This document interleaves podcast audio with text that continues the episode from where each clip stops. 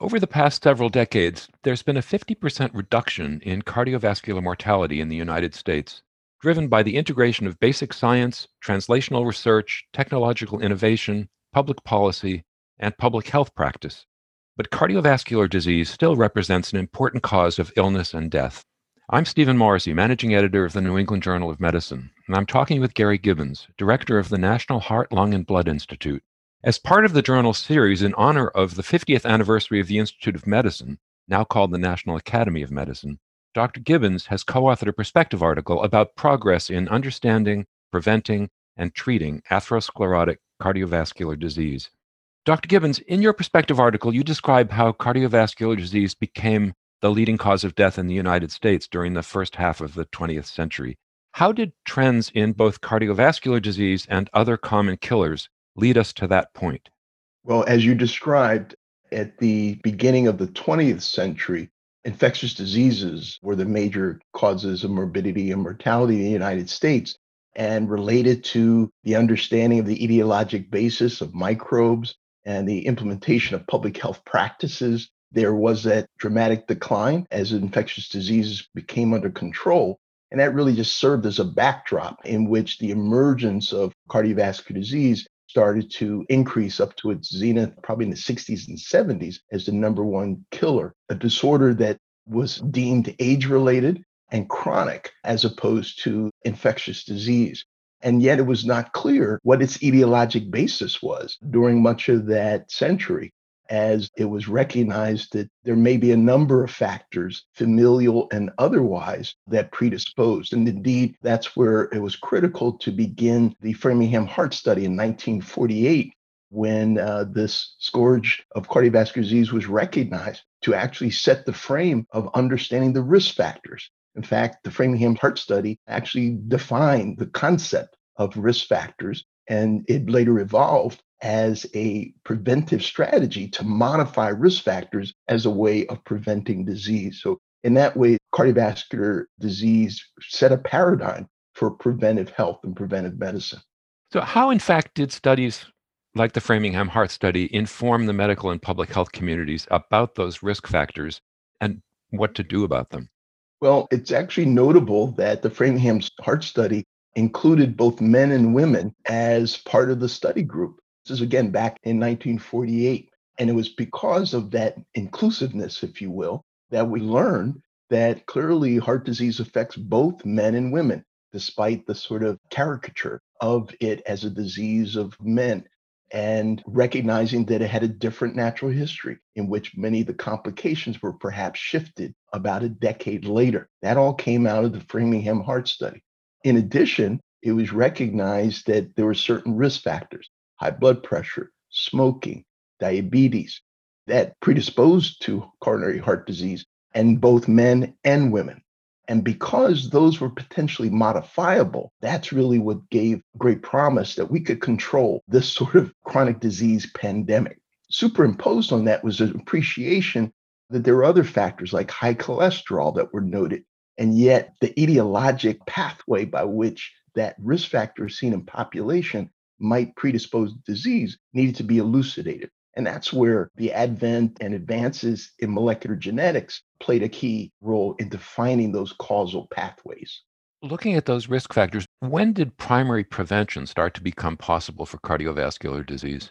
Well, so again, a great point is that during that period, and now we're probably in the 60s and 70s, where you started to recognize the risk factors, the notion that, for example, high blood pressure may predispose to heart attacks and strokes started to lead to appreciation that perhaps if we lowered blood pressure, we could actually prevent those complications. And so there were studies done, some in the Veterans Health Administration and other trials that were funded by the NIH to actually demonstrate that lowering blood pressure actually could save lives. And those landmark studies were done in the 60s and 70s and those hypotheses had their basis in the observational studies like Framingham. And they sort of closed the causal loop, if you will. You knew something was a risk factor, but you didn't know whether it was a driver until you do a randomized clinical trial to show that modifying that risk factor does indeed improve health outcomes. And so, again, I think this was part of a paradigm that was emerging in prevention where you actually could improve and extend life by these preventive measures, and high blood pressure being one of the early ones, subsequently followed by lowering LDL cholesterol that then came on its heels as we started to appreciate the pathways that determine cholesterol, particularly the, the pathways of LDL metabolism revealed by molecular genetics and the recognition of the metabolic pathways that drive that as drug targets and uh, as part of a sort of public private ecosystem, that basic science information, that population science information translated into drug development and then clinical trials to show that statins also, when lowering cholesterol, save lives and prevent heart disease and strokes. So again, it was a virtuous cycle, if you will, of discovery science translation that then had public health impact that I believe still is one of the great success stories in biomedicine. So you mentioned molecular genetics.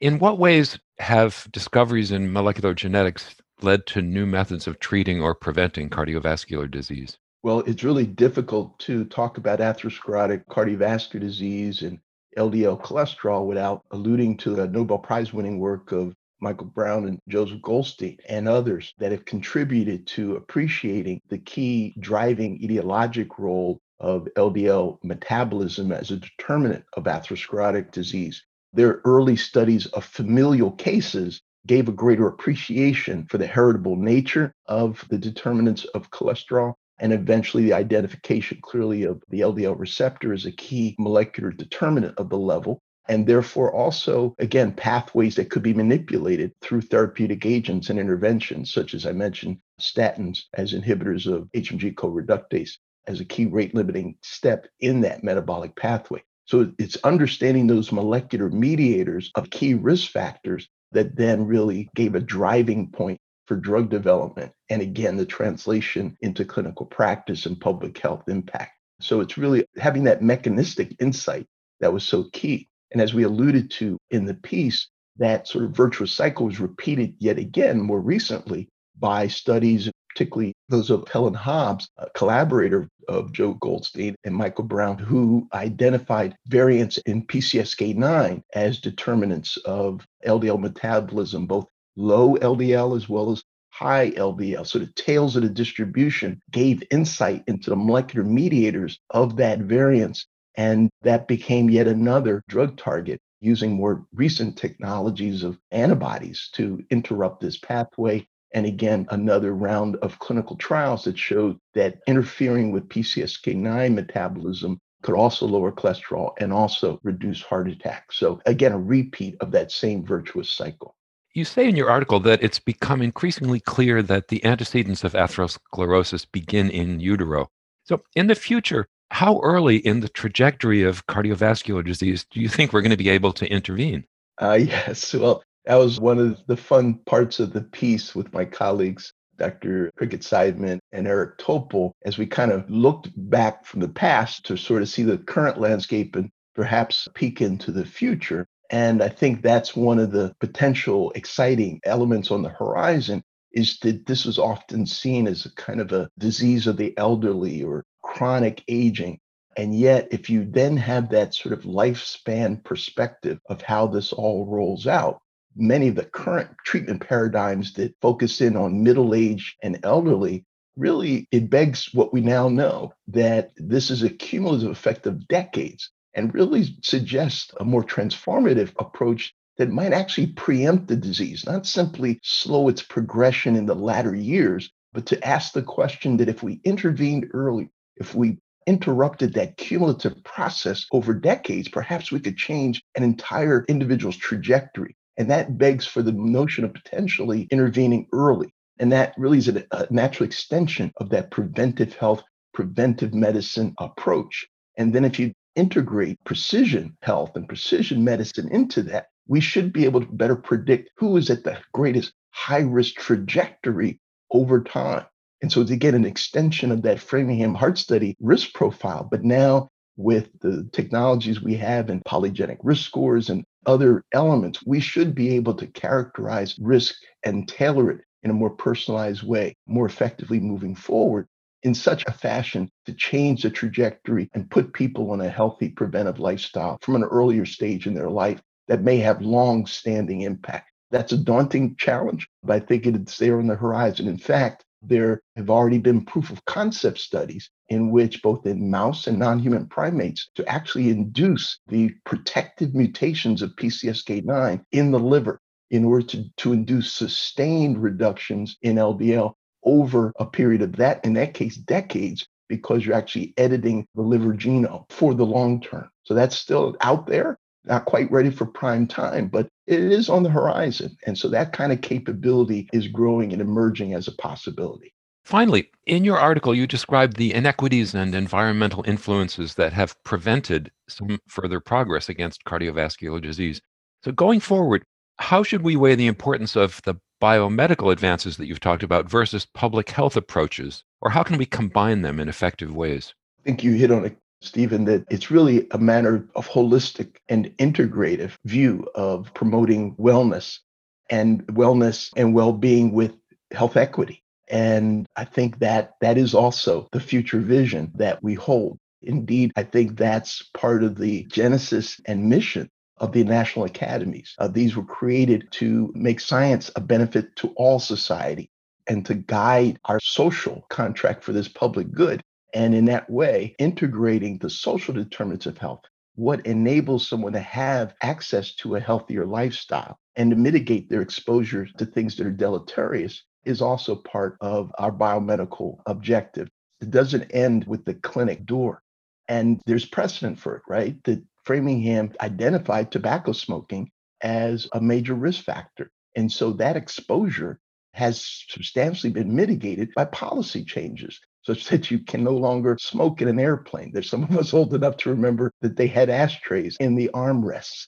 And so that's something we don't even think about as a possibility anymore. And that reflects that science having that social and policy making basis that's enhanced the health of the entire community. That, I think, is still ahead of us as we wrestle with the social determinants of health and address health equity. Thank you, Dr. Gibbons.